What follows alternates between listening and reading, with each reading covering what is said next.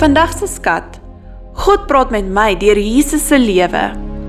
Sukkel jy ooit om mooi te hoor? Ek sukkel.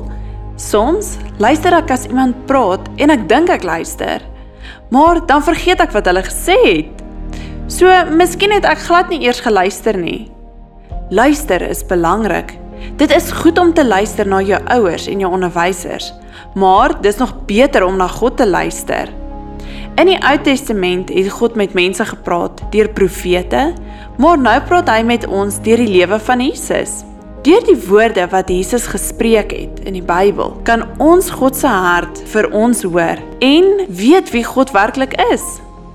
Die Bybel leer ons van Jesus en vertel ons hoe ons moet lewe.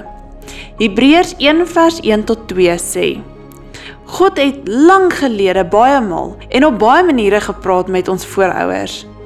Hy het verskillende profete na hulle toe gestuur, maar nou, aan die einde van die tyd, het God sy seun gestuur. So het God met ons gepraat. God het besluit dat die seun alles moet erf, want God en die seun het die hemel en die aarde gemaak. So vandag se skatfeit is: Jesus wys my ook hoe ek moet lewe. Elke keer wat jy Bybel lees, luister in jou hart wat God vir jou wil sê deur die verse wat jy lees in die Bybel. Skryf dit dan in jou joernaal. Kom ons bid saam. Hemelse Vader, dankie dat U met my praat deur U woord. Open asseblief my ore om U stem te hoor en om regtig te luister na wat U oor my lewe sê. Help my om tydens my stilte tyd my volle aandag aan U te gee. Ek bid dit in Jesus naam.